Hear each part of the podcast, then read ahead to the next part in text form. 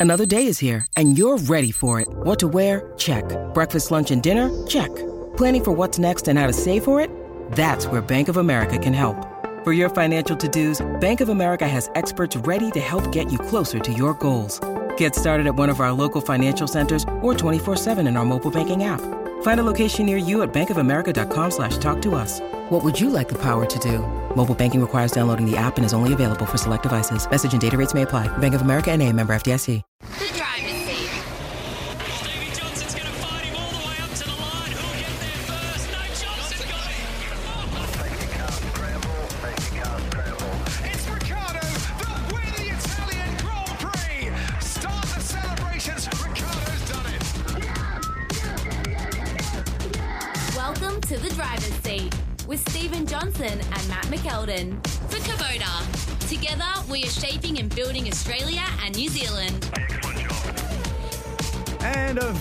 Good evening to you wherever you're listening around the planet. This is the driver's seat. My name is Nims Azor, joined as always by Stephen Johnson, who seems to want to cut it fine every single week. How are you, Stevie? Oh, thank you, mate. I'm, I'm very good. I, I was cutting it. I was here 20 minutes early. Now, could, could Woogie, you, could you do me Woogie wouldn't open the door for me.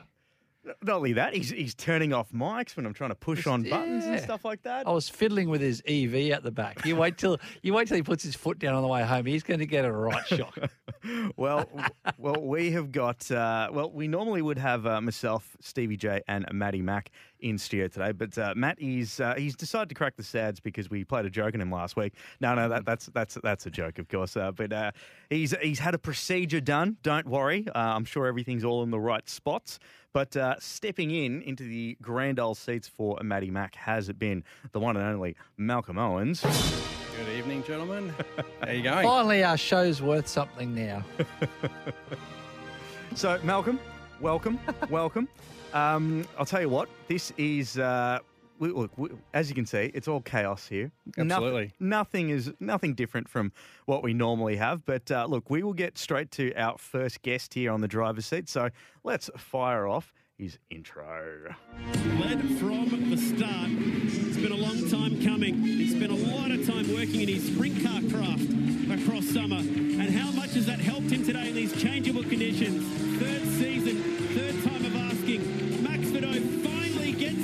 checkered flag first. The flash of the headlights has been sublime in these tricky conditions tonight. Yeah, welcome back to the driver's seats from TechWorks Motorsport, the one and only. He is Max Vidau. G'day, boys. How's it going? Going well, Maxie. Going well. Welcome back to the show, first off, brother. But uh, I'll tell you what, um, it almost seems like a bit of a case of deja vu because the last time we spoke to you, you were the championship leader. It was after the AGP, but this time around, you've got a, a shiny P1 to your name, man. Take us through uh, an absolutely insane race win at the AGP in the wet. Yeah, obviously, um, it, it decided to bucket down with Rangers before we rolled out, so uh, I, was, I was pretty keen for it. I've always been been a good good driver in the wet, so um, yeah, the, the skies uh, let rip, and um, yeah, opened up a seven and a half second lead on everybody else, and just kind of managed the gap to the end of the race. So yeah, the boys gave me an awesome car at TechWorks, but uh, yeah, amazing fun to drive.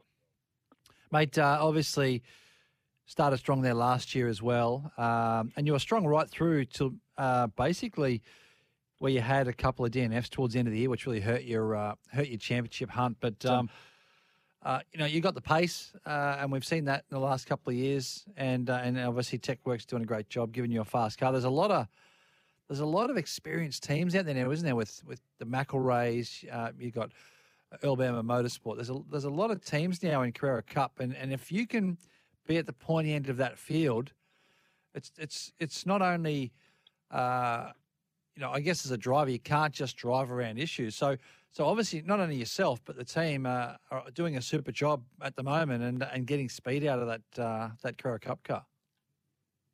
Yeah, so obviously last year was pro- probably TechWorks proper full swing at um, the Carrera Cup Series. Obviously, COVID and, and all that kind of stopped that all for everybody. Um, But yeah, it was it was a good first year for us. We had good pace everywhere we went. We probably lacked a little bit of um, pace at the the tighter tracks. But um, yeah, we actually just had a test day today, and I, I think we've sorted that out. And uh, yeah, should be good this year. Hey Maxie, it's Malcolm here. I just wanted to ask you: Did I see you up at uh, up in Darwin in the TA2 series, having a crack as a co-driver up there? How'd you find that compared to the, uh, the Porsche and the big old boats?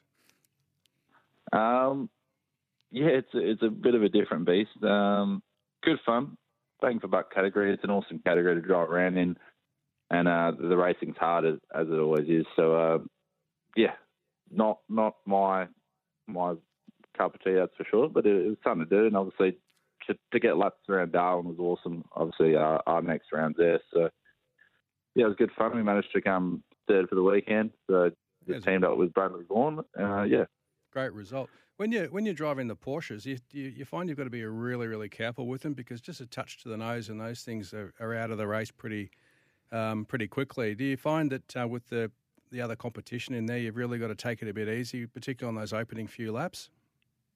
yeah. Obviously, with it being such a competitive category and all the cars being as similar as they are, it's it's hard to be careful on those first few laps because that's really the, the time that you have the best opportunity to pass cars. So you'll you'll find we have a lot of safety cars for that reason. So everyone's trying to get as much cold type ace as they can, and that obviously ends up with mistakes and stuff like that. So obviously the, the radiators are exposed and uh, easy to pop, as we saw for Thomas Maxwell, my teammate, just a, a light rub in that, that rainy race and uh, ended up popping a rad. So yeah, you got to be super careful, but uh, everyone's super hard and aggressive in this category, so you got to find that in between. Doesn't seem to take much to damage them, but they're beautiful cars. And every time I see a Porsche get crashed, I cry. They're beautiful cars. this is my favourite car in the world, the old Porsche. Uh, do you drive one during the week as well, or just just on the racetrack?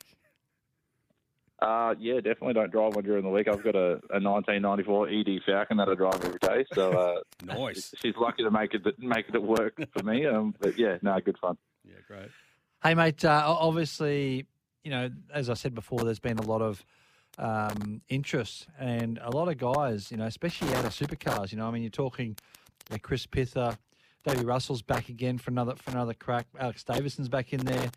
Um, you know, and then you get young guns like uh, Garnet Patterson that have come across. I mean, it's a it's a bloody strong category now, and you've um, you know, and to be at, at that pointy end, I mean, are you finding it that you're having to work even harder now this year to be at the front?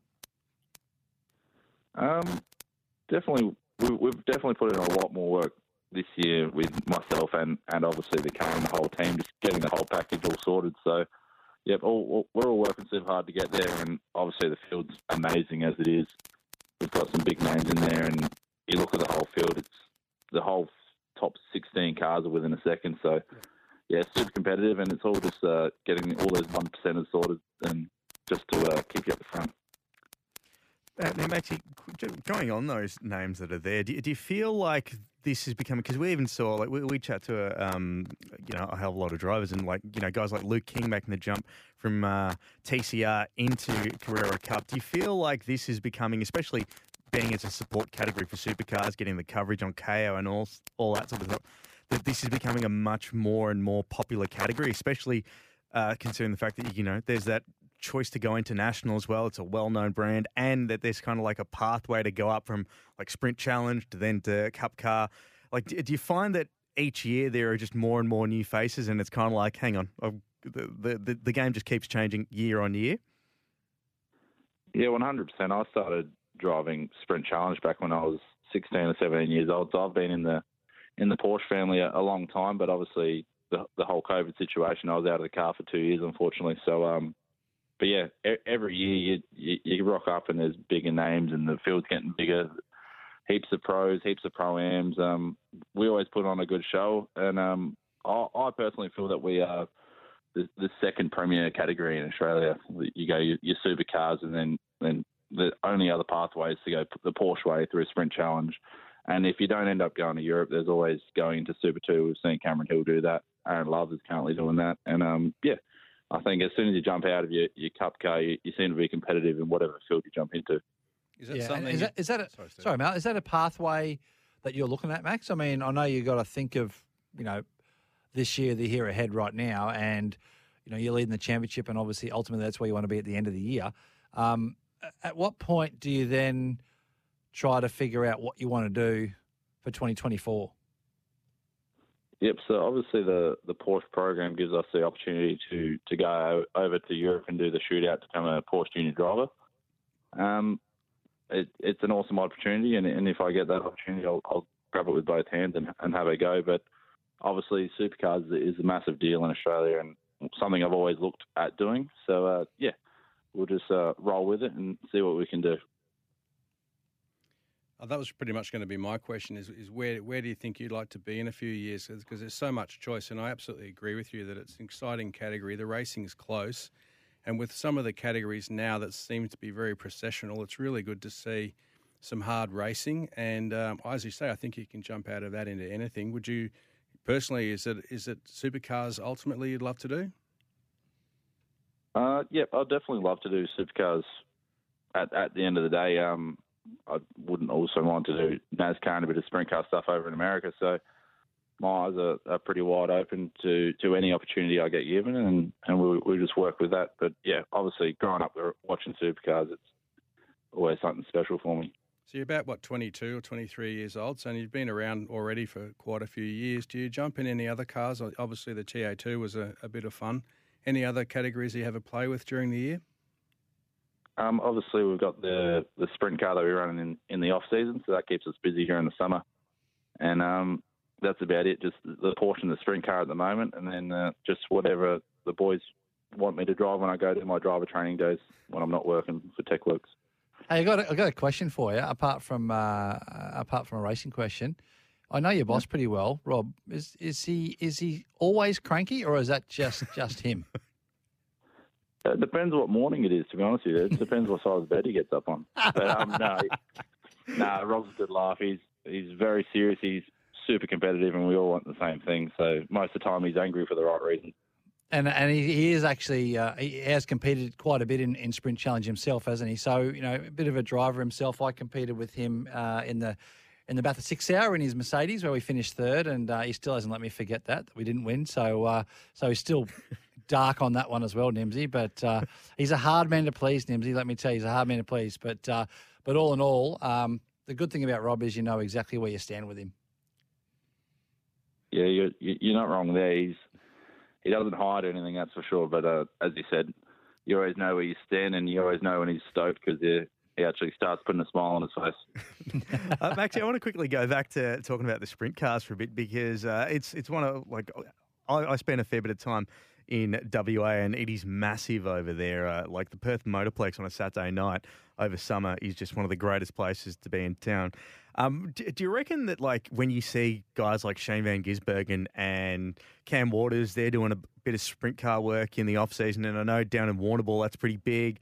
Um, do you do you like seeing that? Because sprint cars, you talk about grassroots things like that and late models and all. It, that's the real I don't want to say like you know entry level, but it's a more accessible form of racing. Do you find that that popularity, especially now with streaming services and a lot of them have like replays and stuff, that it's given you a bit more exposure as a driver? Yeah, definitely. Um, it's a completely different audience compared to obviously the the Porsche Cup car. So it's it's given me a lot of ex- exposure that way, and then I've definitely opened my eyes on the, the raw speed of the cars compared to a Cup car. So obviously we pull a few G's in the Cup car, but nothing compared to the uh, 900 horsepower sprint car. And um, obviously, guys like Van Gisbergen and Waters coming to the sport is uh, an aw- awesome thing for sprint cars, and, and hopefully uh, a few a few bitumen guys keep watching us. I tell you, it is. I have driven a sprint car, and uh, uh, not actually in a race, but I've done a few test sessions in in a sprint car, and man, I, I, mean, I don't know how you'd race those things compared to, uh, especially on some of the tight tracks that you run on. But uh, I guess it's like anything, get used to it. But those things, seriously, are some of the fastest, one of the fastest things I've ever driven when you put your foot down. Definitely the fastest thing on dirt. Like the acceleration rate pretty much kills any road car that I've ever been in. Mm. So um, they're a pretty amazing car to drive, Maxie. And, and do you find it hard to adapt? I mean, to go from one to the other? I mean, obviously it's totally different driving style, totally different way of thinking, set up, the whole lot. So, is it hard for you to adapt? Yeah, definitely. Um, I always get asked all the time if my wet weather driving comes from from the sprint car, and I, every time I say no, it's a completely different driving style. You can not take anything you know from bitumen into into speedway, and you can't take anything you know from speedway into into driving a cup car. So it's a massive learning curve every time you jump in it, and obviously. As you said, the raw speed on, of them are ridiculous. They're 900 horsepower, 650 kilos, so they're a bit of a rocket ship. It's almost like you need split personalities to be in one of those cars, like your Porsche personality and your, and the uh, and the one for the clay. Yeah, literally. Um, it, it's it was actually hard at this off season. We did a, a bit more testing in the Cup car and just jumping between the two. You'd rock up and you'd be racing guys like Luke Dillon and, and expecting to uh, to do the job. So it's a, a bit of a hard thing to jump straight back into the sprint car. I find it a bit easier to jump back into the Cup car. Obviously, done a fair bit more racing and a few more years in that. But uh, yeah, it's awesome fun, awesome opportunity, and, and just another thing to learn. Did you spend any time doing uh, go karts? Because I was, I was actually watching um, the British go kart series when there's like seven and eight year olds just. And the, the most- it. some of the most exciting racing that I've actually seen in a while. I look at some of these categories, there's five thousand, that are really boring, and then I'm watching these, I'm watching these kids, and they were. One of the guys ended up on, on his lid. It was fantastic racing. Did you go in there before uh, Formula Ford? Yeah, so I raced I raced dirt karts from the age of seven up until 14, and then moved over to bitumen karts. So the cool thing about dirt karts is we d- we have no nose cone or anything like that. So if you ride a wheel, there's a 95% chance you're ending up on your head. So it's uh it's exciting to watch the old dirt karts. Yeah, did that till I was 14, and then moved over to bitumen karts for a couple of years before jumping into Excel. I was just really amazed with the racecraft of these guys, these kids, you know, so young, and they were just really thinking it through and and doing some really good manoeuvres. And um, I can absolutely see watching that where the supercar drivers of the future are, and even some of the F1 guys have come out of that. And uh, so I can see, obviously, you only being 22, and you've, you've probably had you know 10 years or, or more experience already. It's it's a brilliant start to a career. Would you would you recommend that to any young young uh, Like racers, male or yeah. fe- male or female, wanting to have a crack to start there nice and young?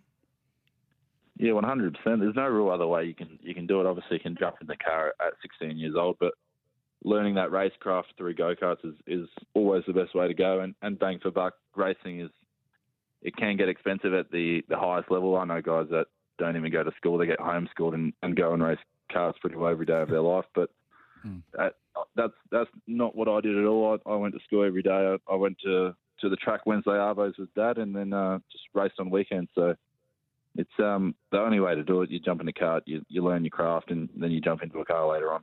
What about Sims? Are they any good? I'm I'm in two ways with Sims. I've it, it taught me a lot about drifting and stuff like that. Uh, it, that was awesome fun, and it's obviously fun to, to race your mates on. But you, you can't use it too much about how to drive a car. So the fundamentals are there, but you can't over overdo it. So if you're going to learn a track, just do your your hour on it and get the basics to it, and then roll out to the racetrack and do it properly. Great. Yeah, and that's what I thought uh, as well, Maxie. Like the, unless you're going to sit in a probably a five million pounds worth sim like the F1 teams have got, probably even more. Um, the any sims now that you can get at home, they're great. They're awesome. They they probably as realistic as you're going to get without having to, you know, design yourself a, a sim like those F1 teams have got. But um, and and obviously what you just said there is what I thought. I thought that it's great fun, great fun with your mates, do all that sort of stuff. Maybe even a bit of strategy when you when you when you're doing some long races to try to figure out, you know, you're obviously calculating your fuel and just understanding that sort of scenario, whether it be safety cars and whatever. But learning tracks is probably the biggest thing, and that's where even as a as an amateur driver, I've had quite a few amateur gentlemen drivers that that obviously do it because they love it um, to get on the sim to learn new tracks to go to where they get to the track and they a they know which way the corner's going to go b they know what gear they, they need to be in and and see they feel more comfortable straight out of the gate when they go to a new track Yeah, one hundred percent. I I used to go on the simulator every time before I'd go to a new track and, and just spend that hour, two hours on it, just to once again get your get your brake markers, get your gears worked out, and you're not you're not trying to create an overall lap time on the simulator because at the end of the day that doesn't matter what you're doing. The, the actual racetrack is is what matters. So focus on your brake marks that you're really going to use in real life, and don't try to fake it on the simulator. You don't want to do what Steve does on the simulator. It's usually have about 35 bourbons and then get on at about 1 a.m. with his mates. yeah exactly yeah that uh, that that was through covid and and that really uh, that really made for very short daylight hours in my life at that point. I- I'd never thought I'd ever see Scott watch. I'd be watching Scott Pye eat that much, uh, to be quite honest, during those Twitch streams. But uh, Hey, uh, hey, Maxie. Before we go, I know uh, we got to go soon, but um, just quickly, I've just had a text message through from your boss, Rob Woods, and he wants to know if uh, you know where his credit card is. Apparently, he lost his credit card yesterday, and you still haven't been able to find it. And if you have got it without him knowing, we're, we're going out later. Yeah, I, I, I definitely gave it to him yesterday. He will not believe me.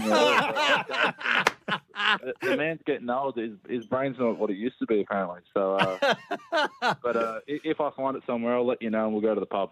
yep, sounds good. I reckon there's a few more places that I'd go after the pub too, quietly. Uh, well, well, before we get you into trouble, Maxie, we'll uh, we'll let you go, mate. Hey, hey, all the best at Darwin, mate. It's great to see that uh, that you're up in the front and a milestone win. That was some tremendous racing uh, that Friday at uh, at the AGP. Because let's face it, uh, we didn't exactly turn on the weather for you, but it's great to see that you're able to adapt and actually get on the top step of that podium. And best of luck for the Triple Crown, mate. And hopefully we'll chat soon. Cheers, guys. Thanks for having me again. There we go. Max Vidau joining us here on the driver's seat. You can be part of the show too. 0433 98 11 16 is the number on the Temper text line.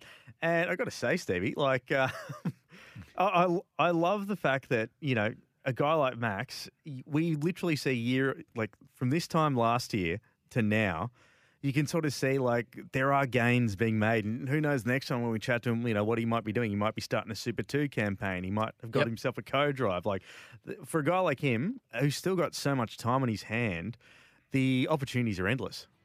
Mate, they are, and and you know he's one of uh, a very few handful of drivers that is literally there because of his talent. You know, he hasn't got big money backing behind him. His his parents aren't wealthy.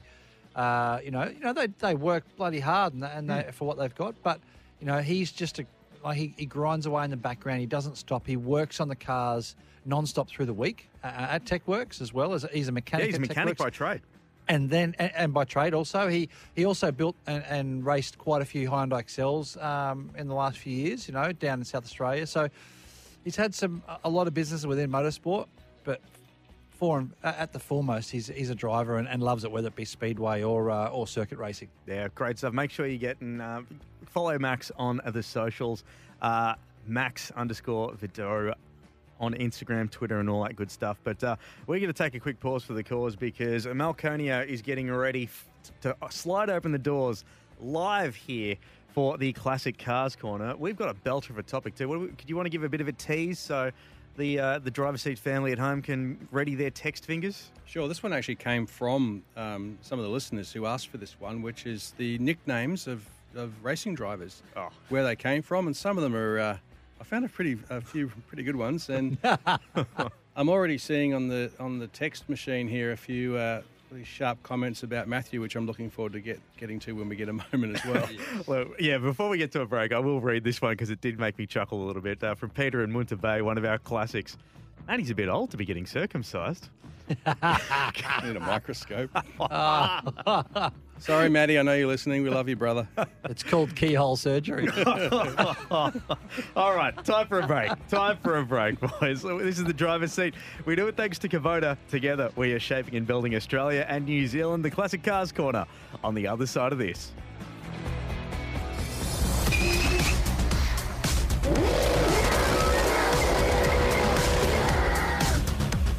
Is the driver's seat for Kubota. Together, we are shaping and building Australia and New Zealand. It's great to have your company wherever you're listening around the planet here on the driver's seat. We do it thanks to Kubota.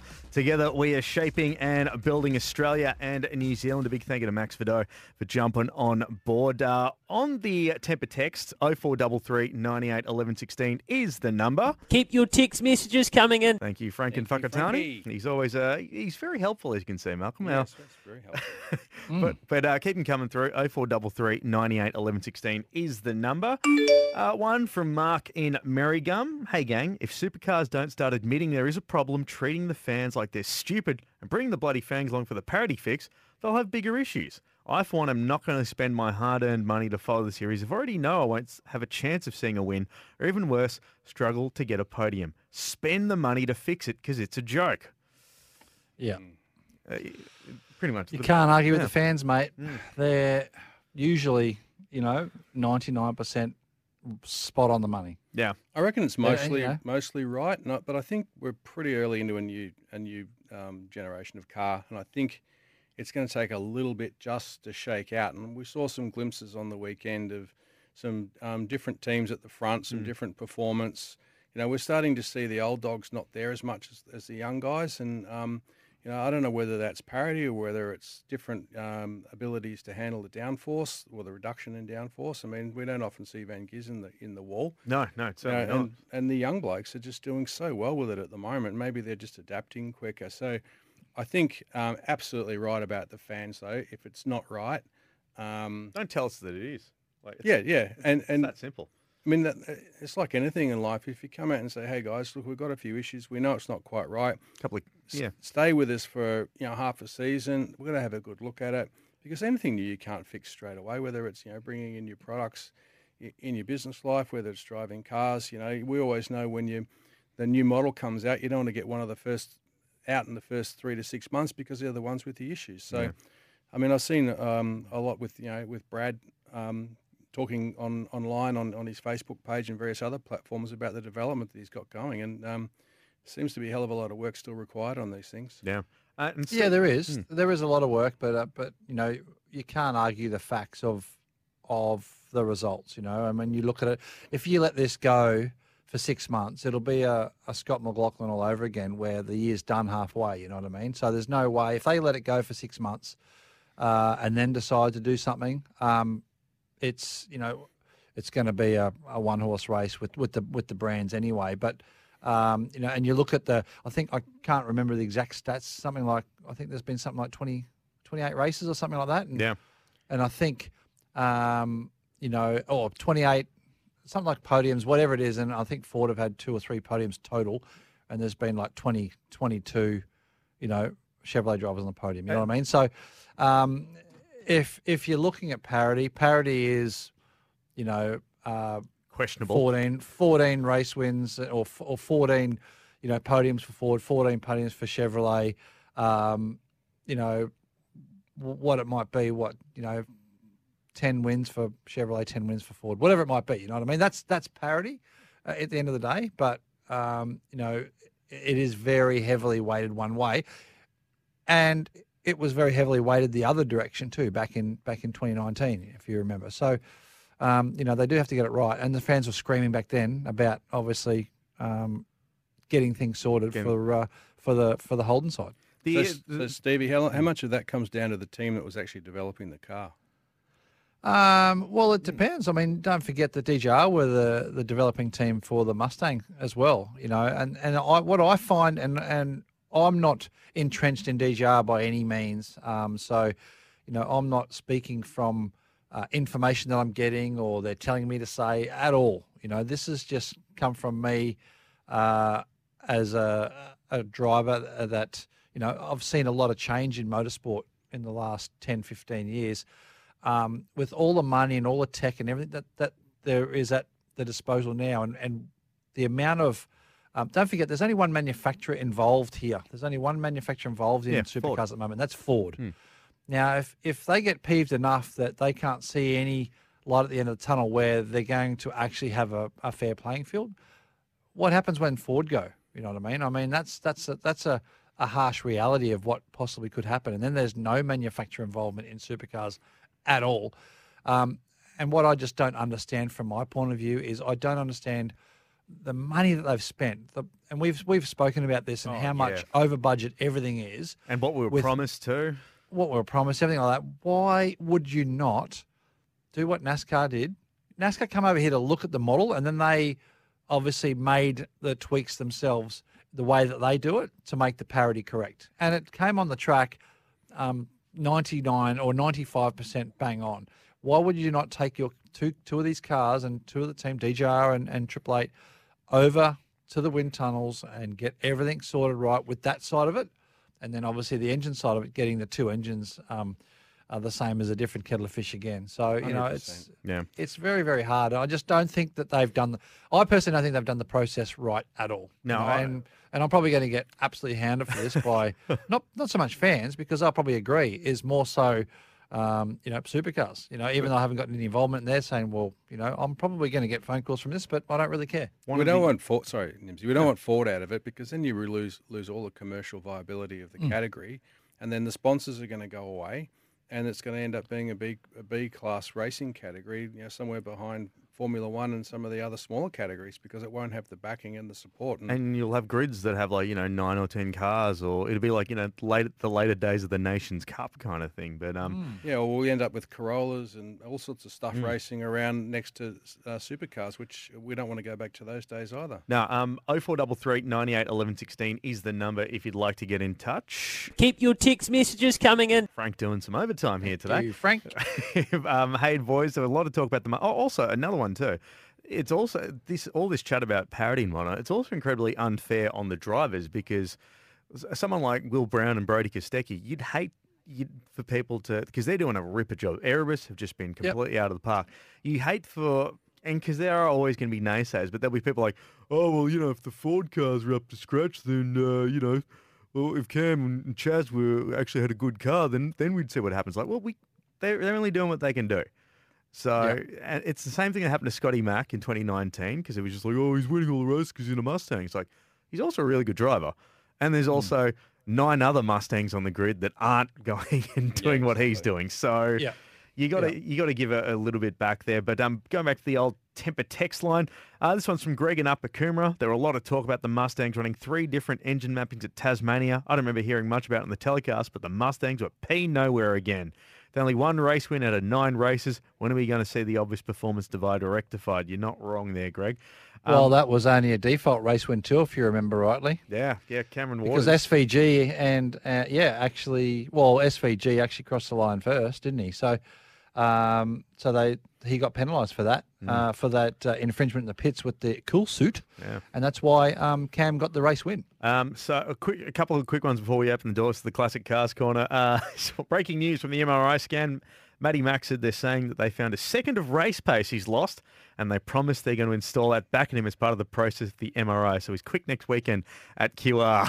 Into the wall for Matt McKeldin. Very harsh stuff. Very harsh stuff. Pop your name to that one, whoever sent that one in. Um, another one here too. Keyhole surgery. Love it. And the little laughing emoji. But uh, here, bit, a couple of bits of advice here. One for you, Malcolm. Uh, this one's from Bad Dan. Thought Malcolm's musings were a good name for his segment. What about Malcolm's musings? Sorry, I was wearing a bow tie and I think someone hit a cymbal. Thank you very much there, uh, Bad Dan. It's not bad. We sort of have moved on from the classic cars. It's more, it's, it's more opinion pieces, And, uh, and I have an opinion. and another one here too. Hey Nims, get that dump button ready for Malcolm. Well, well, it's it's primed and good to go because right now it is time for this. This is the Classic Cars Corner with Malcolm Owens for Kubota. Together, we are shaping and building Australia and New Zealand. One from our listener. Was that voice Barry Bozo? Yeah, Barry did make a well. He, ever since he was so uh, he was so annoyed that uh, Nick Percat had re-signed. Now he's annoyed about the parity. But, I've re-signed. but uh, take it away, Malconia. What do you got for us today? Well, we we were talking about some nicknames, and um, I had a chat to a couple of people, and we, we were reminiscing. So got, this is there's a few different um, for categories, but what I have to start with is now say Matt, we hope you're doing well. We know you're listening. Um, look, we know there's a lot of people give Matt a whole lot of shit, particularly me, and we know that he's a top guy. And you know he is absolutely a top guy. And when I first met him, you know things have changed significantly. Back then, we had to set up a GoFundMe page just to get the bloke laid. Obviously, that was that was long before Mrs. Mack came on the uh, on the. On That's scene. so, anyways, a few, there's a few blokes having a crack. So um, let's jump into the classic cars and uh, specifically the the driver names. Um, so some of the nicknames come from memorable stories. Other might be far less um, creative twists of the surname. So we've got a few categories to, to go through tonight. So pull on that helmet, tighten those belts, and let's get on with it. So let's start with the king, Peter Brock. A lot of imagination in coming up with the name there, Brocky. Um, I, they also called him um, Peter Perfect, and let's see if anyone knows why he should have been called Whiskers, but I'll just leave that one out there for the moment. Um, moving on, we've got um, Dick Johnson, uh, DJ and Tricky Dicky, and then Steve Junior Johnson. Although Matt told me that that was more of a description of his anatomy than his nickname. Stevie Johnson having a couple of little adult beverages, enjoying the atmosphere. hey, Steve, I also uh, was told by someone who wasn't Matt that um, you used to have a nickname as Custard. Do you know anything about that one? Well, I did. I, I did have a nickname as Custard, and that was probably brought on a bit too much by myself because uh, uh, it was actually well, it's not as bad as you think, which is not really the the sort of sort of story that everyone probably wants to hear. Yeah. Um, but for whatever reason, this is when I was uh, back in the day racing in New Zealand at the end of the year, um, in between obviously uh, Australian championships, and um, so I do the Trans Am Championship over in New Zealand. It was some of the best and most fun racing that I've ever had, and it's where I really got to know guys like you know Craig Baird, Andy McElrea. Uh, Jimmy Richards would come over and race. That was when Jim was still racing here in Australia. Uh, so it was it was a very very cool time, and I, you know, mum and dad would come over, come and watch them race. Then dad would go back home and uh, and go back to work, but mum would actually stay in New Zealand, and she'd want to party with us. Like we were obviously uh, out Sunday nights and, and through the week, and then you know get the race face on on Thursday for the weekend. So it was some really cool times. Now we were out one night, uh, and with it was actually Andy McElrea who who owns McElrea Racing. It was his his wife was out, and uh, for some reason, I, and I don't really know why, whether it was something to do with dessert or something, I started calling her custard. and uh, and, and this went for yeah, this went for a few weeks, and because we were there for sort of four or five weeks at a time, and uh, and it sort of kind of backfired on me because by the end everyone's calling me custard, and uh, that way. yeah, exactly right. So I'm like, hmm, that hasn't really turned out the best. But as you said, Malcolm, it's better than being called Little Dick. So exactly right. so let's let's move on to the other commentator who uh, I have to say almost begged me not to mention his name, and it's not Matty Mack. He has another name, but I think he needs a new one. So maybe some some people out there on the text lines come up with a couple of uh, racing names for for Matty Mack, and I did promise that I wouldn't tell anyone that it was actually Diva. Diva. Moving on, moving on. Um, Russell, Russell Ingall, the enforcer. This was during his career when he was in Formula Three. On um, he developed a, an aggressive style, cutthroat, kill or be killed kind of driving style. Um, this was coined, coined by a journalist that noted his aggressive trophy or the tree style of racing.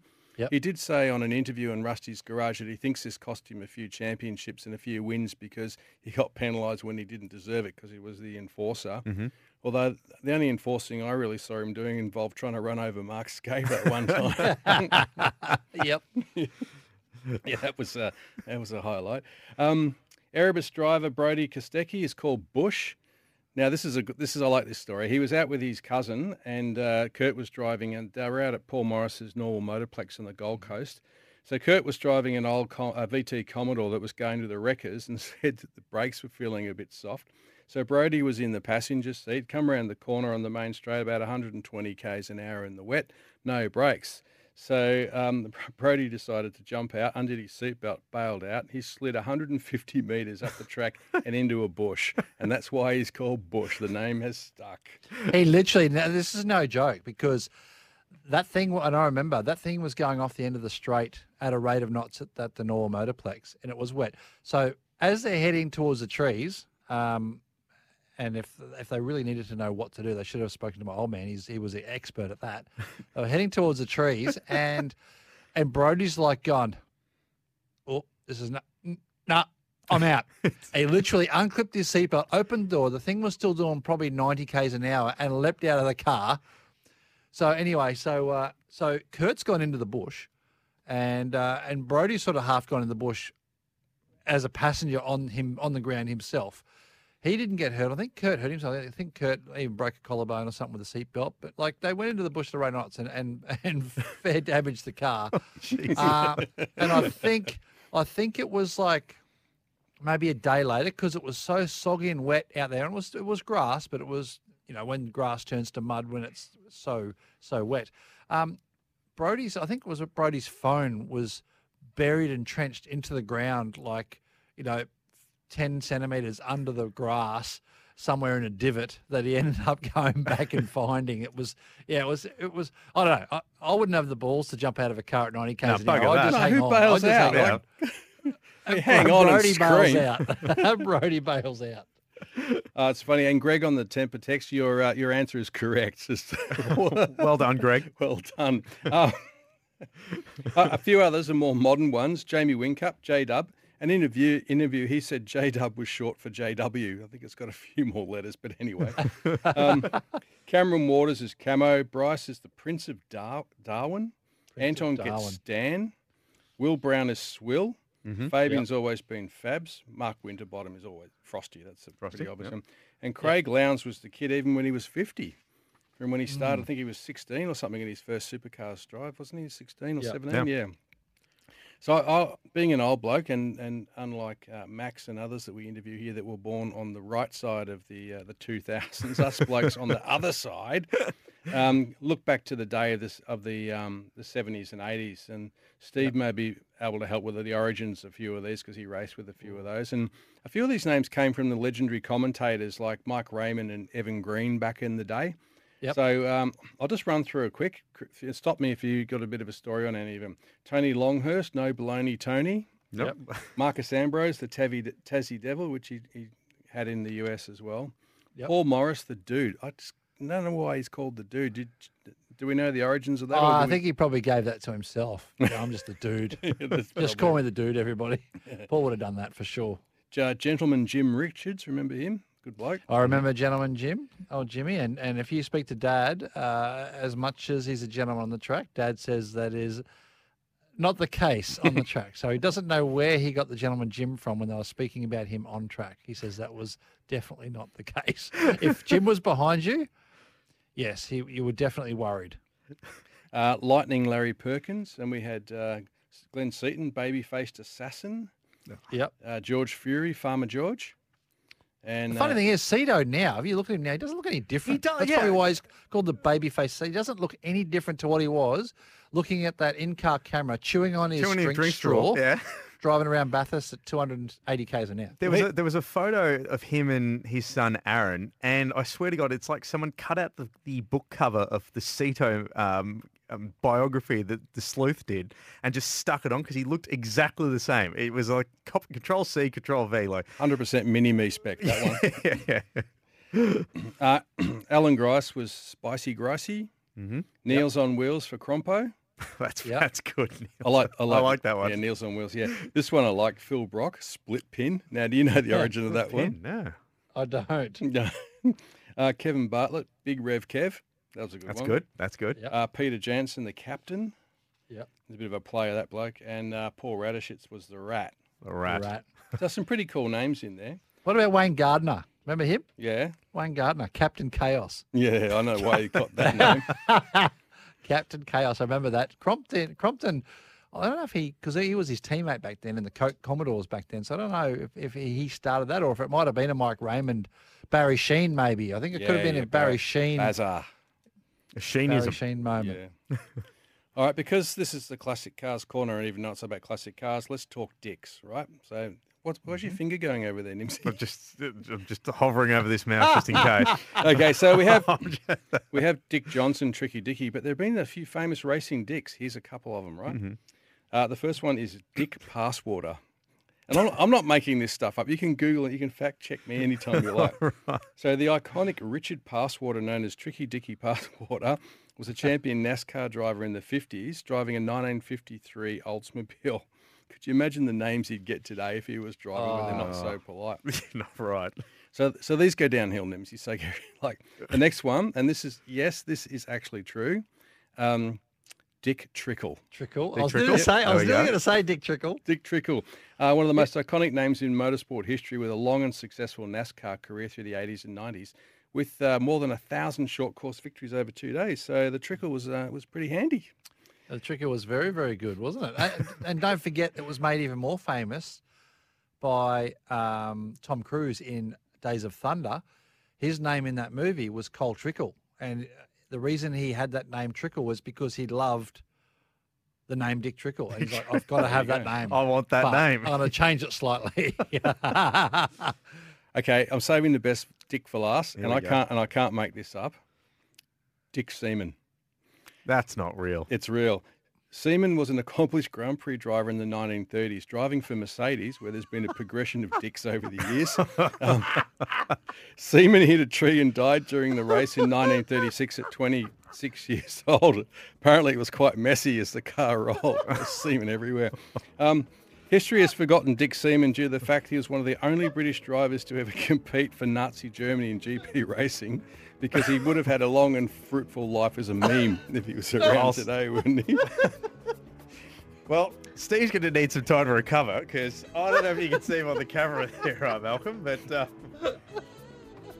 the man's gone and lost his. oh, I was, oh my god! Because I just and, and not only that, I was laughing at that, but I'm, I'm crying. The uh, I remember I remember when I was over in America with my dad, and when he was racing at Sears Point, which is Infineon Raceway, for the first time, and it's the first time any of these American NASCAR drivers had seen him, and it's Dick Johnson. But the thing is, over in America, they call their We know what a Johnson anatomy is a Johnson, right? so they go to me and they go, "So your dad's name is Dick Dick?" and, I, and I didn't know what to say. And I was a 15-year-old kid. I'm like, "Yep." Are you winding me up, Nimsy? Well, we, we, we're going to have to. I haven't even got to the Formula One drivers yet. Oh, no, we're going to have to take a quick break here. Okay. We've gone down that rabbit hole. Time to. sl- I'm slamming the door shut to the classic cast corner, but we're going to get to some of your texts, so we'll do that in just a moment. we'll regroup. We'll, re- we'll regroup and be back with more of the driver's seat because we got to get to these texts. 0433 98 11 16. You listen to the driver's seat. Thanks to Kubota. Together, we're shaping and building Australia and New Zealand. Where did Seaman go?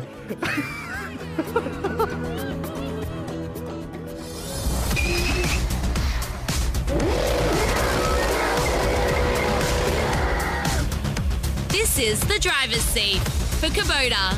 Together, we are shaping and building Australia and New Zealand. Welcome back to the driver's seat right across Australia on 1116 SEN, 1170 SEN in Sydney, 1629 SEN SA, SEN Tassie, and of course, top end and SENQ in Queensland. So it's great to have your company wherever you're listening around the planet. As Dwayne Russ would say, keep your texts coming through 0433 98 11 16. It's the first time that Malcolm's had the temper text line in front of him, and uh, it- we, we kind of have to.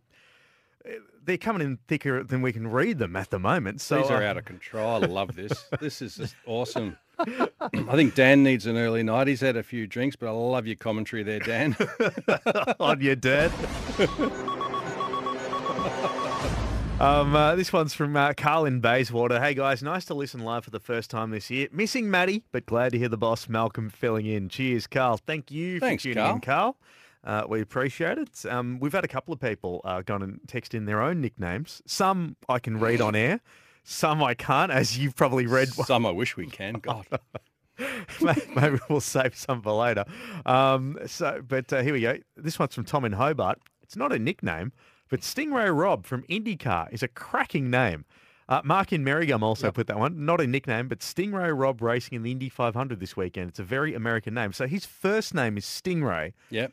And his last name is Robb. Yeah, I actually had to look this up because um, Maddie actually mentioned it to me the other day, and I got Stingray. That's a cool name. Um, his his old man was a racer from many years ago, and he he loved the- Manta Ray Rob. yeah, Manta Ray. He loved the Stingray car and had a succession of these Stingrays, and obviously called his kid Stingray. Now I've heard of girls called Mercedes and Porsche, but never a bloke called Stingray. Stingray.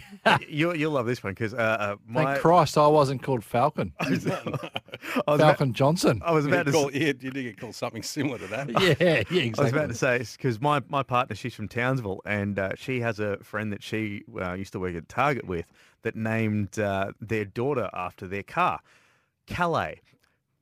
Oh, No, I'm Calais, not really? joking. I'm not joking. Yeah, some Calais. nice, some nice. Uh, sometimes cars are named after girls, so why Yep. not? I, I don't think Pintara Azor works well. So um, uh, here's another one. Um, this one's from Lee. Hey, boys, you're lucky the show's sponsored by Kubota because you're going to need them to dig you out of the mess. yes, the mess. Thank you, Lee. Thank you, Lee. Um, here's- Dick the mess Trickle's from got a bit of um. Dick Seaman is is yes is he came first the other weekend. It was great, good drive. Our friend Mr. Trickle's got a few, quite a few on here as Mr. well. Mr. Trickle and Mr. Seaman are the two famous dicks that's uh, racing dicks that's in. Two famous racing Richards. Should have stuck to swimming, says Peter. and Tom Bay. Thank you, Peter and Winter Bay. Um, um, We did miss. We did. We did miss though. Uh, who's that? The Big G? Three four two. Is that is that the Big G? I think that's Lee. Yeah, Lee's Oh, okay. 342. Yeah. Yeah. Okay. Yeah. So David Skippy Parsons. Yes, I remember David Oh, Skippy yeah, I him Parsons. too. Yeah.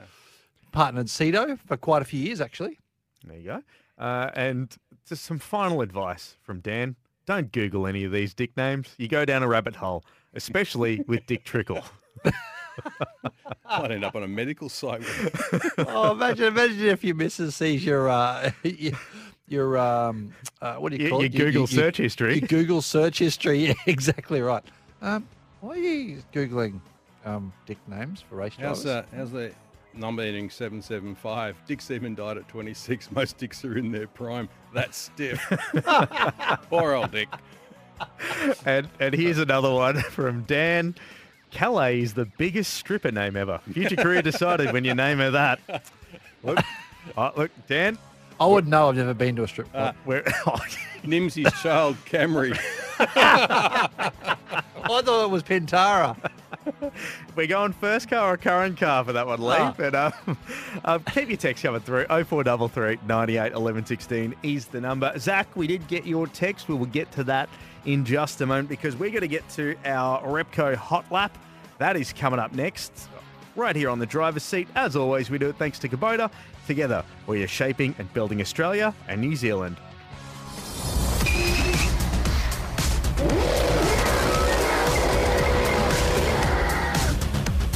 Is the driver's seat for Kubota. Together, we are shaping and building Australia and New Zealand. Doing some real uh, how the sausage is made stuff here. Now, a lot of people have often joked, like, oh, I love how you guys, you know, Matty always goes and takes the P155 out of Steve because he's always just getting in there the split second during the ad breaks, making teas and coffee. Well done, it. Well done, Steve. That's that's bang on. That was a three minute coffee. that was fantastic. Well done, mate. Well done. Um, couple. Of, I was just rolling in the door there, and through Wookie's headset, which is lying on the bench over there, I hear this. Uh, the, uh, the obviously the intro A from sting. The, I'm like the stinger coming. I'm like, oh, that's perfect timing. I'll just sit down, put my headphones on, give the camera a thumbs up, Big and we're thumbs away. up and we're done. Um, it is the driver's seat. We do it thanks to Kubota. Together we are shaping and building Australia and New Zealand. Before we get to our hot lap, we'll get to a couple of texts. Uh, lads, a girl I used to see as a boy called, uh, she has a boy, called him Henley. Funnily enough, she lives in Henley Beach. Seems a bit lazy. For your information, Seems a bit lazy. for your, info, my nickname is Cav. And uh, another one here from Lee, uh, the, the racing Dick. So, just for those that have just tuned in, Dick Trickle isn't what Maddie's getting looked at today. Um, it's actually a race car driver. And uh, we're getting some sponsorship. Imagine him on, on the side of the car, wet wipes. Would that be one for, for Mr. Trickle? or Johnson and Johnson. yeah, Johnson Johnson. Sure. Um, I still don't know to this day how Dad and I didn't get Johnson and Johnson sponsorship. Surely, when we raced at Bathurst together, we should have quite easily have got Johnson and Johnson sponsorship. even just on the window, on, on the windscreen, just the, the top windscreen banner. even if it bit. was just a lifetime supply of baby oil. Hey, Steve, is it true that you still got pallets of Jim Beam cans somewhere in the uh, DJR back room? Uh, there was, there was, but uh, one big dick uh, has seemed to have um, misplaced a lot of that in his belly. Hey, I've got a question for you, Steve, that I've wanted to ask you for years, right? So you've got a sister, right? Big fan of the show. Kelly, Yeah, if you're listening, Yep. thank you. So Yep. what was it like when Kelly brought blokes home and the door opens and there's the big dick standing there when she was a younger girl? Well, he Go to could be a bed, little Jack. bit Go to bed. into. exactly right. Alone. Uh, yeah, exactly. I guess it would depend on uh, on what the bloke was like when we first met him, because Dad can be as you know, Mel, like yourself, uh, pretty straight up and down, straightforward and very dry. So, very- uh, Put it, put it this way, you're, you're, you're not going to die wondering what the big thing is. no, of exactly right. So anyway, so just going on nicknames just quickly, and I, I don't know if I've told this story before, Nimsy, but um, this one guy um, uh, my sister was dating. Anyway, so the reason she was dating him was because we lost our uh, we had a uh, yellow crested cockatoo as a as a family pet for years, and uh, he was great. His name was Jake. He was very homely. He'd walk around the home. He'd sit on your shoulder. He'd he'd lie down on your shoulder while you're watching TV while and drink Dad's bourbon while he's drinking it as well. So he's, he was a very cool bird. Anyway, so uh, so unfortunately, um, years and years and years later, he uh, he he passed away, and then we got another one, and and this one was the different. This was the more rare um, red-tailed black cockatoos. So very cool, but and his name was Max. So uh, Max would you know you'd call him, he'd fly to your arm, and he was he was very cool, but you couldn't let him outside. Whereas Jake, who had his wing clipped, he could go outside, walk around, he'd walk up trees outside, like he'd be 20 meters up a tree, and we'd be calling him, and he'd come down, and, and he was very cool. But Max ended up getting outside, and Max ended up was flying around in circles trying to figure out how he was going to get back inside. But because he wasn't trained in in obviously, uh, you know, wasn't practicing flying because he never used to fly, he got tired. So then he ended up looking at the Tamborine Mountain view from Daisy Hill where we were, and headed that way. Anyway, so Dad went on the radio um, back then. Um, I think it was B105 back then Yep. up in Brisbane. That's the one. Um, with Jamie Dunn and um, who, and who used rang- the aggro back in the day? he did, yeah, yeah. Oh, so dad, because because dad knew knew all them personally, so he rang Jamie and said, "Listen, I, I, we've lost our bird." Da da da. So um, Jamie put it out on the radio. Anyway, lo and behold, a week later, um, they ring dad, and say, "Hey, we think we found your bird. This guy's found your bird." Oh right, okay. So dad went out, and it was like a Jimboomba. It was miles away from where we are, like miles. and uh, so we went out there. Kelly come out with us, and we and Max was found in this person's backyard eating their mangoes out of their mango tree. uh, and but also he Max would walk up to the, the the lady, which was this guy's mum, on the porch, and start drinking a scotch while she was sitting on the porch drinking a scotch. So anyway, so we found Max, got Max back. Um, and anyway, so my sister started dating this lady's son who found the bird um, for for years, you know, and uh, so actually it wasn't Dad, it was me that nicknamed him. So after a while, I ended up nicknaming him Ace Ventura. I just used to call him Ace. so, so I used to call him Ace as as a part of Ace Ventura Pet Detective, and uh, and it stuck. It was great. That's pretty good. That's very good. Nice work, Ace. Um, uh, we'll get we'll get to some texts in just a moment because they are coming in thick and fast. Uh, one from one from Brendan in Brisbane, long time, first time, best show on the game. With all the fashionable chat these days, reckon Trans Am might do a Budweiser to attract a new market sector. Love your work. I'll just put it down and say. Probably not. No, Um, no, no, no. Would be that one. Uh, one from Lee Woogie. That's a race car driver's name. What does Woogie do there? Um, Woogie, you might, for our Queensland listeners, uh, Woogie does some fantastic work uh, in the rugby league space. He uh, he's all over the league. Rugby league. Thank you very much, Mr. Volandis, host of Sports Day uh, Queensland. Woogie'd and- have to do truck racing. Have you seen the size of him? Woogie, Yeah. oh, Woogie's- He's one scary mofo. Uh, Woogie is, uh, but he's got the the heart the size of Phar Lap. We'll put it that way as well. Yeah. Uh, he needs it. and he to- drives an electric vehicle. He's a very angry man. God, I can't believe that. Um, another, another one too. This one's from uh, from Graham. Evening, gentlemen. Firstly, sending happy health to Maddie Mack. Uh, thank you for that, Graham. Uh, I was watching some of the practice sessions from uh, from Tassie and noticed that leaving the pit position, an Erebus car pushes its way into the line on the peak hour return to the track. Is there an etiquette in pit lane during practice to follow? Also, if there was contact with a car already moving in the fast lane, or it has to swerve to miss contact, can there be penalties applied? That's from Graham. Well, Stevie? it is during Uh, the race. Yeah, there is absolutely there is during the race, but no, it's a it's a free for all in practice and qualifying, and, and being that um, Tasmania is so heavily weighted towards um, having uh, you know a toe down the straight and following certain cars and, and track position. Um, you know they were playing a lot of games. You know when you're first down the line, um, like you know when you're in that instance when you're Triple Eight or DJR, um, it's very very hard if you want to position yourself and go out um, you know, in as a fourth or fifth or sixth car, it's very very hard because once everyone starts pushing out, they're all trundling down uh, pit lane at 40 k's an hour, literally with a cigarette paper between the bumpers because they want to keep their position and you know you can't literally you know get out. So first of all you don't want to force yourself out and cause contact in practice because the last thing you need is a damaged car to try to go into qualifying uh, and that wouldn't be good. So uh, but in a race it's a different story you know you're sort of you're really trying to to make that one spot there but um, yeah it's it's it's a hard one and, and you know, I think, and you saw Broc Feeney actually. He literally almost stopped on the straight, which I thought was dangerous because he didn't want to be first on the road, Yeah. pushing all the air for everybody. So, yeah, horses for course. Oh, but I love that. I love that about Tasmania because it just brings another element into it. Yeah, and it can throw, and it didn't work for DJR.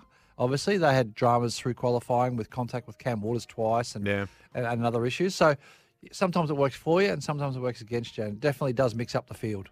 Uh, one last one before we take a break, and we'll we will get to our Repco Hot Lap because uh, we are seeing a rather interesting season here at the moment with the Gen 3 cars. Um, this one's from Zach in Canberra, one of our regulars. Good on you, Zach.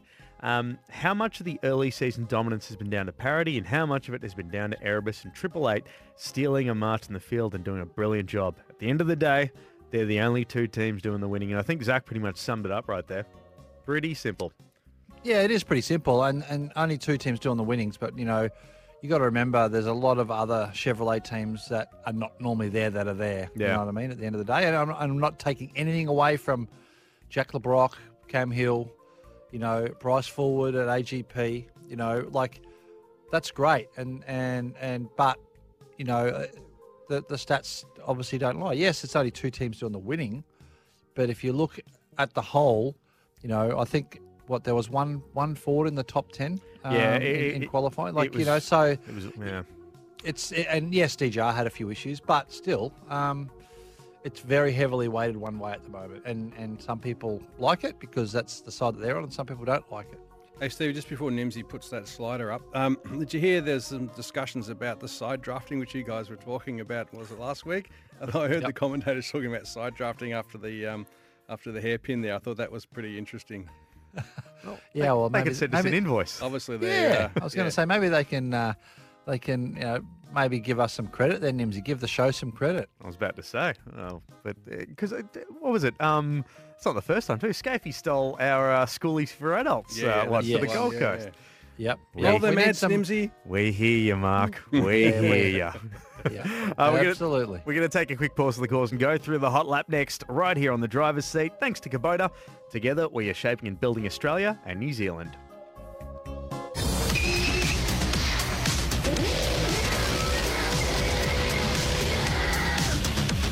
This is the driver's seat for Kubota. Together, we are shaping and building Australia and New Zealand. Welcome back to the driver's seat. We do it thanks to Kubota. Together, we are shaping and building Australia and New Zealand. Right now, it is time to fire off this. And now, this is the Hot Lap. Thanks to Repco Authorised Service Centre, the expert car service you can rely on. Book online at repcoservice.com. Yep, you can rely on your local Repco authorised service centre. And we were talking about this. This has been the big discussion throughout season 22 23. Uh, sorry, uh, 2023. But are we seeing a bit of a changing of the guard here? Because if you have a look at the top 10 at the moment, you've got Brody Kostecki at the top of the table, Will Brown in P2. Chaz Mostert in P3 in the championship. Then Shane Van Gisbergen, Broc Feeney, Cameron Waters, Andre Heimgartner, David Reynolds, Will Davison, and Jack LeBlanc.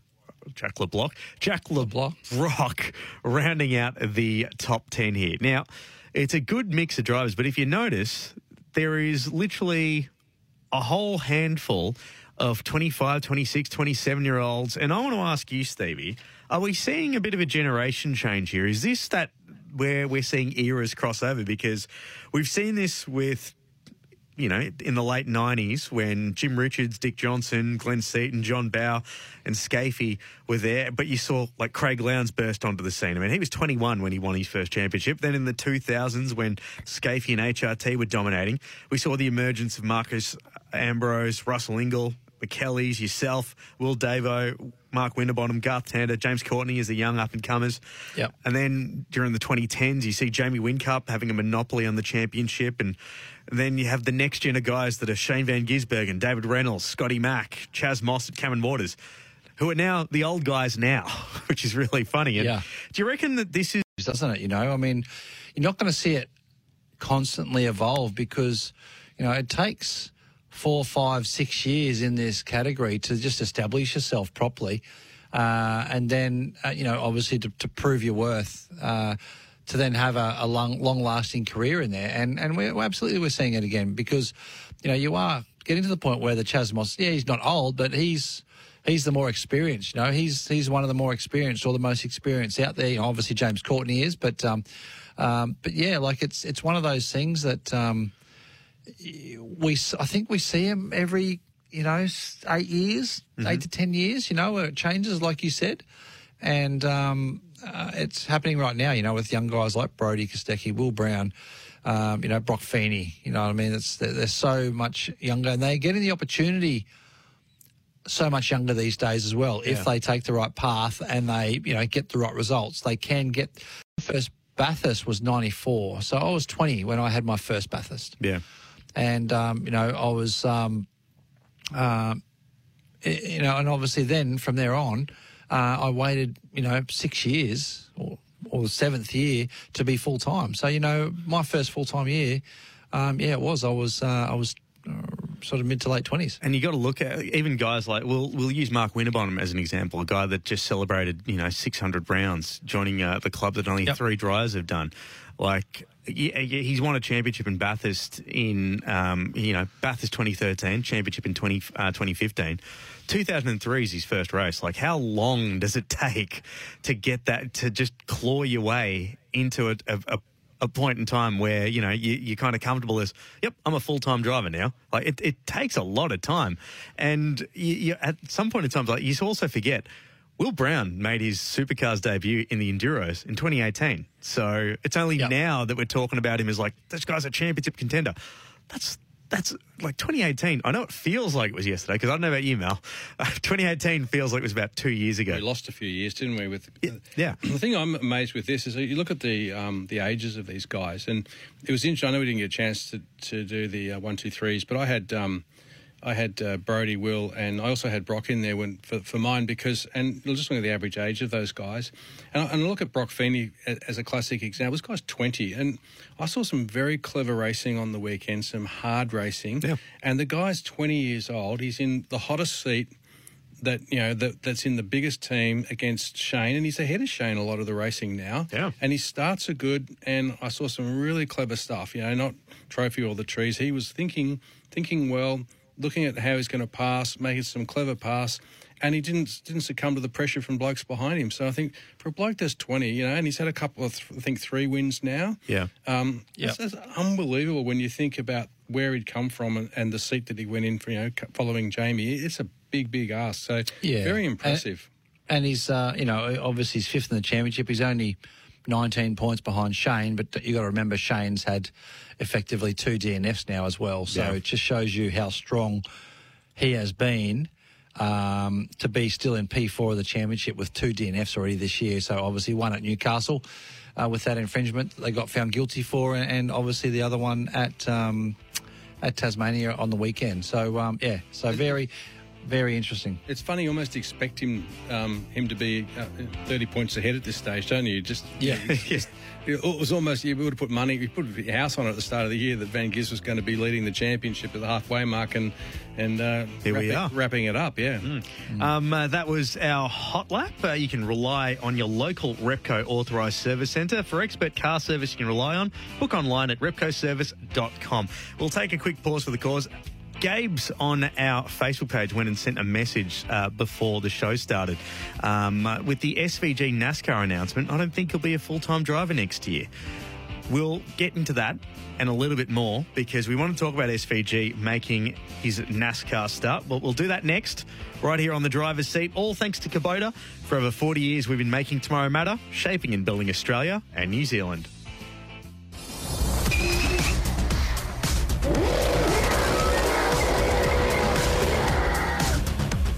Is the driver's seat for Kubota. Together, we are shaping and building Australia and New Zealand. Wherever you're listening around the country, this is the driver's seat. Thanks to Kubota. For over 40 years, we've been making tomorrow matter, shaping and building Australia and New Zealand. Uh, you can jump on our Facebook page and get in touch with us anytime, which is what Gabes did. Thanks for tuning in, Gabes, by the way. Um, uh, she went and mentioned with the SVG NASCAR announcement, I don't think he'll be a full time driver next year. Now, before we even get to talking about his future, we have to talk about his NASCAR debut because it is, well, pretty damn exciting for. Uh, Oh, mate, I was on the hot lap. Yep, yep. Calm down, Shane. Uh, yeah, it, it it is a very very big deal. And like Steve, did you know that this was in the works? I'd heard rumours about it. Um, you know, we uh, even though we we chat a little bit, we we sort of try to make it a point that we don't, you know, give anything away to each other, and that if that makes sense. You know, No. like I don't want to pry on what he's doing, and and and vice versa. He doesn't pry what's going on with stuff that I know. So in that regard, so no, I sort of don't. But I I sort of knew there was something in the works there, and and uh, I there's been rumours for a while because obviously that's what Trackhouse do. Trackhouse look around with their second car. Um, and obviously, the, Ross Chastain is, is one of their main drivers, their full time driver. Yep. And um, and you know, hopefully Shane doesn't go near him or uh, or or do anything untoward on the track with him because Ross Chastain might come up and thump him. But uh, as we as we saw that that fight in the pits uh, recently, where Ross Chastain um, just about KO'd that uh, that other young fella, but he chastised him, if you will. He chastised him, mate. Yeah, he chastised him. But but um, I think that um, you know that's that's been in the works for a while, and I think it's it's it's very impressive that they can, uh, you know, that that that model that they're working on. Um, by getting you know very successful and highly rated drivers from around the world to come and drive their car is very very cool and gives a very good opportunity to someone like you know like Shane who's clearly an amazing talent in, in any Oh, car he steps in. And it's also really clever to put him on the road course because if you look at Marcos Ambrose's success, it came on the road courses because that is what his DNA is. When you look at the the ovals, it's a whole different uh, kettle of fish. Um, Yep. Although Scotty's doing a pretty good job of it, Mhm. um, so I think if you if you saw just the dominance that Marcos Ambrose had back in the day on the, on those road courses, I think Shane's got a, a pretty good chance of uh, doing something a bit special. I think. Oh, 100%. That there is there is literally, and I and you know maybe I'm just uh, inflating his tires a little bit here because um, you know I just you can just see how good he is no matter what he gets in. I, I got a feeling that he can win that race. He'll be able. He he has the talent and the brains uh, and the work ethic to win that first race. Totally. and really throw the cat amongst the pigeons with those uh, with those US guys that are that are you know I guess some of them call themselves um, you know expert street course drivers. You know, whereas in the past, you know, when when Marcos started, a lot of them he really I mean actually it was when Dad first started there. Dad went over there and um, you know because he, was a rookie and he drove from a lap down at one point there to get well back into the top five of a race, and they're all going, "Where the hell does this Dick Johnson come from?" Seriously, like, and even um, a couple of the legends like Dale Earnhardt, he said to my old man once, and I remember Dad telling me this. He goes, because Dad was always Dad would struggle on the on the ovals because the ovals is a very very unique thing and a very very unique way to set your car up. And if your car's not good, doesn't matter what you do at an oval, you're not going to be good. Yeah. Dale Earnhardt turned around to my dad once and said, "Listen, son, if you can teach me how to road course race, I'll teach you how to drive an oval." Well, So, from Shane's cool. perspective, it can't be any harder than rallying, can it? I mean, it'd have to be easier than winning a, a rally. Yeah. And I think the cars now, the new uh, car of the future, The next gen. NASCAR, the next gen car, um, is a lot closer now to what Shane currently drives than what the old cars were. That what that what Marcos raced. So uh, I think that for that, you know, he, he'll get the powers, no big deal.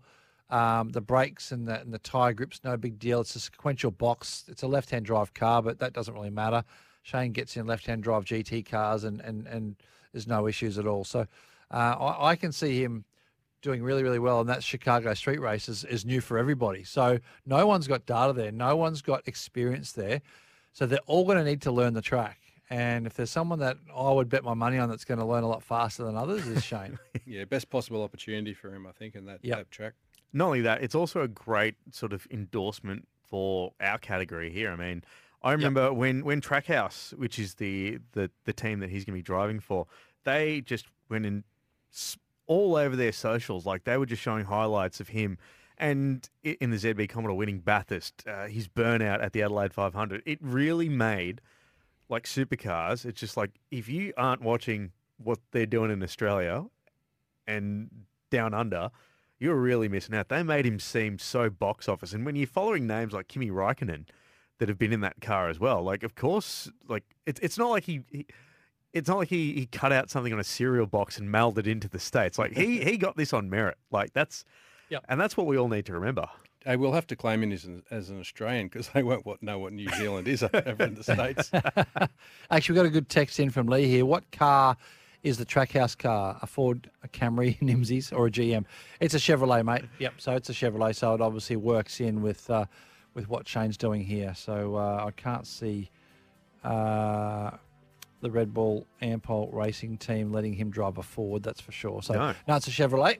Um, so it keeps it all in line and keeps all the sponsors happy. It'll grow an audience for them for sure. Oh, hell yeah. Uh, Zach has sent us a message from Canberra. The fact it's the first ever street race in NASCAR, given Shane has plenty of experience on street circuits, I genuinely think he can win it and win by a massive margin as well. A road course race would probably be a bit more difficult, but I think the full timers could turn it into a demo derby with no room for error. I think you're pretty spot on there, Spot on, Zach. yeah. Yeah. Uh, we'll take a quick pause for the cause. We've got to get to more of your texts in just a moment here on the driver's seat. We do it thanks to Kubota. For over 40 years, we've been making tomorrow matter, shaping and building Australia and New Zealand. And remember, get the driver's seat app. It's got podcasts, news, videos, and interviews. It is a must for all motorsport fans. Get that on the App Store and Google Play. Back with more after this.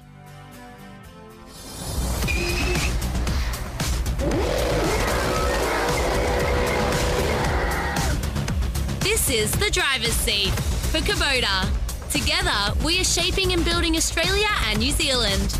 It is great to have your company on the driver's seat on your Wednesday, right across Australia. Great to have your company wherever you might be watching around the planet. Thank you very much, Dwayne.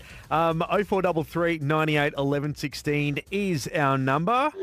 Get your text through on the Temper text line. Uh, we got a fair few coming in thick and fast. This one's from Tom in Hobart. Uh, when Jack Smith can run down David Reynolds from three seconds back, maybe there is something to look at. He's- well, you said, said- it, Tom. You as said I it. our Yeah. fans are not silly. Yeah. Uh, here's another one from the Big G. Evening, gents. I remember being at Oran Park when Stevie J made his championship debut in the Fuddruckers Falcon. where was there- that? That was in 94. That was in 1994. That was the EB Falcon. The what Falcon? EB. No, no, EB it was Falcon. it was a sponsor. It's an Fuddruckers. AU Falcon! not nearly. Not quite. Nearly. Nearly. The old Fuddruckers. The Fuddruckers. The old Fuddruckers. Fuddruckers. So Fuddruckers was brought over to Australia by a very close friend of my mum and dad's, and um, it was basic. Unfortunately for Fuddruckers, it was, and I believe they're still in the in, the- in the states. It was probably five or ten years before its time here in, in Australia. Yeah, so what was it? Fuddruckers, it? Fuddruckers was a it was a burger burger Oh, um, place, li- li- almost like a like a franchise. Are, like, are you like shocked, Macca's. Malcolm? Mm, Yes. Are you sh- but but it was it was it was a fairly unique and very cool idea. It- it- basically, it was Subway. Basically, what but Subway came along years later and, and it obviously worked. Wow, that was Exactly right. That was quick, Nimsy. Yeah, he's very good with the old button pushes. He is. Damn, Um, good. but yeah, so we should get Fuddruckers- sushi, Carol. no, sushi's been here for years.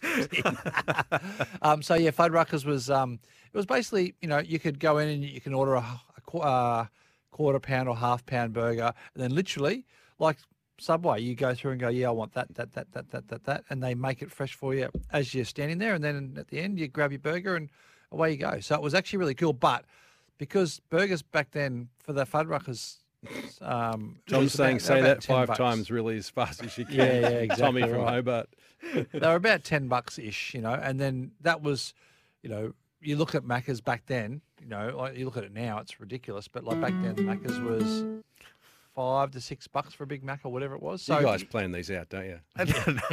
I'm doing well here, aren't I? With You're this doing real well. Creds. Happy meal Uh, for uh, two ninety five. Remember back in the day when I was a kid. G- Exactly right. So it was literally just ahead of its time, and it was a bit expensive, and it didn't really work. But if it was here now, if it if it if it was attempted ten years later, it would have it would have been you know crazy gone gangbusters. Do uh, do just want to quickly mention though that McDonald's is a, a fine establishment, uh, a proud partner of uh, uh, SEN and its various uh, subsidiaries. But um, and and I just might, and I just and I just and I'll just mention too, Nimsy, that Fuddruckers Falcon back in '94 at the debut did out qualify one Wayne Captain Chaos Gardner and Mark um, Big Schnoz Scaife. I blame all this stuff on Stevie Johnson. He started this thing, and people are just doing it everywhere. Everywhere, mate. Everywhere, mate. So yeah, so uh, that was very very cool. I think we qualified eleventh. We're in front of a couple of big names there, and uh, yeah, it was uh, it was a very uh, very unique and very cool, um, surreal debut for me. Here's one from Lee. Well, fancy that. Stevie J, sponsored by a burger joint. Thank you, Lee. Absolutely right. Uh, hey, speaking of stuff, uh, now you might notice today, Mal, normally I'll have like a sponsored shirt of what uh, whoever our guest is, but unfortunately I don't have, uh, Maxi doesn't have any merchandise uh, that he can have. uh, at least none that I've got my hands on, because you know very well that I can. And we've had a lot of people go and ask about things like, you know, uh, can we get driver seat stuff? And of course, the mugs, mugs, which we talked about over Christmas. But um, we finally, thankfully, you've opened up the doors to the Classic Cars Corner, extended it into the online space, haven't you? We have, we have. So if anyone wants to get a driver's seat T-shirt, they can go online at classicgarageapparel.com. That's classicgarageapparel.com, and select the the T-shirt, and also click on the mug and then when you get to the checkout, there's a, a section there for um, a discount code. If you put SEN in that discount code, you will actually get the mug for free. So I think Nimsy's going to put it up on the socials. Yeah, I'll whack it up on the socials. So that's classicgarageapparel.com, and there's a whole lot of uh, classic car t-shirts there to have a look at, as well as when you're buying the driver's seat t-shirt. So thanks for that. Yep. So uh, that's very cool. Do yourself a favour and uh, check that out. But um, that's that website once again is classicgarageapparel.com.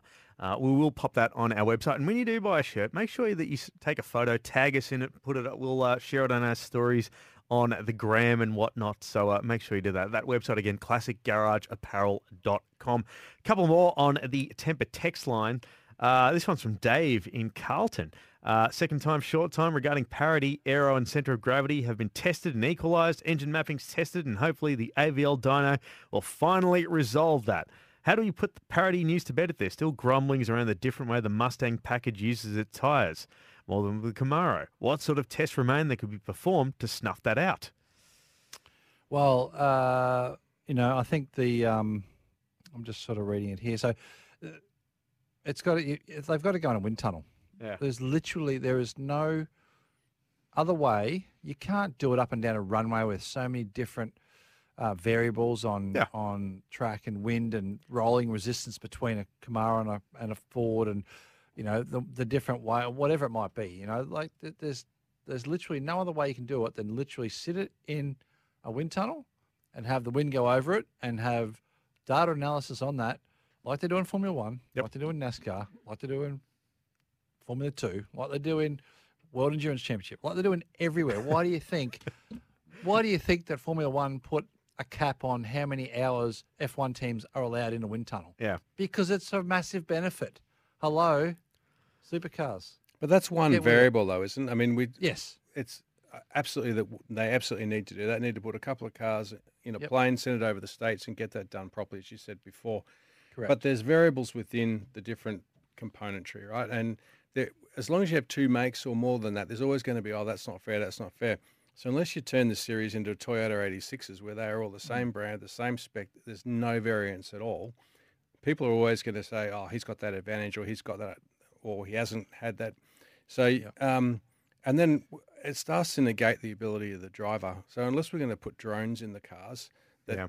that are completely equal in, in their ability, we, we don't want to have that. So I think, and, and look in the old days, and, and Stevie, your dad was great at this. You'd have a half buggered car that you put into the fence, and you still just drag it up a couple of laps around Bathurst and and um, get back into the points. So Yep. I think some of that's a little bit missing. So we get to the point where it's too sanitised, and I think the first race on the weekend at Tassie was a bit like that. I, I found that quite a boring race. It was very much a procession, but Fortunately, the second and third races there was a bit more manoeuvring, a bit more banging around, but you know we, we, we don't want to sanitize it so bad that it's all, it just becomes perfect. And we, we used to criticise F1 for being a procession. Yeah.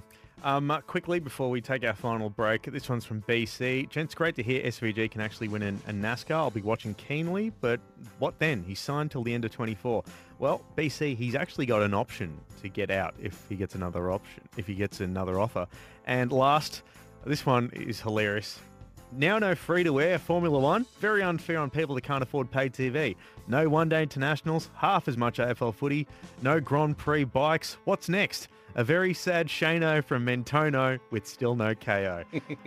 good, good. I was wondering where you went, Shane, but uh, we'll take our final break and wrap it all up next, right here on the driver's seat. Thanks to Kubota. Together, we're shaping and building Australia and New Zealand.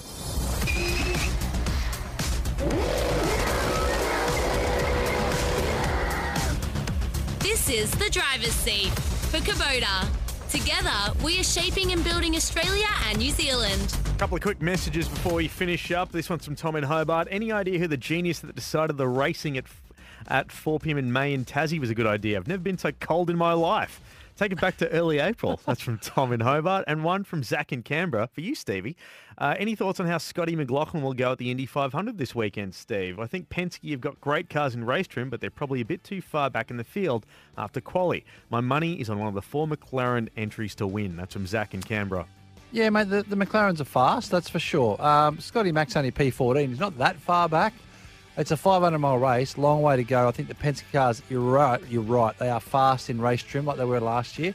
And I think they might have a little bit better fuel mileage than the Hondas, so it'll be interesting to see. Yeah, it should be good. Um, Malcolm, thank you so much for jumping on board. It's been a lot of fun. It's been a pleasure, and I see that your finger's now moving away from the dump button. it certainly Thanks, is. no, it's been a pleasure. Thank you to everyone for texting in, sending in your messages on Facebook and whatnot. Thank you to Max as well, and we'll catch you next week for the driver's seat.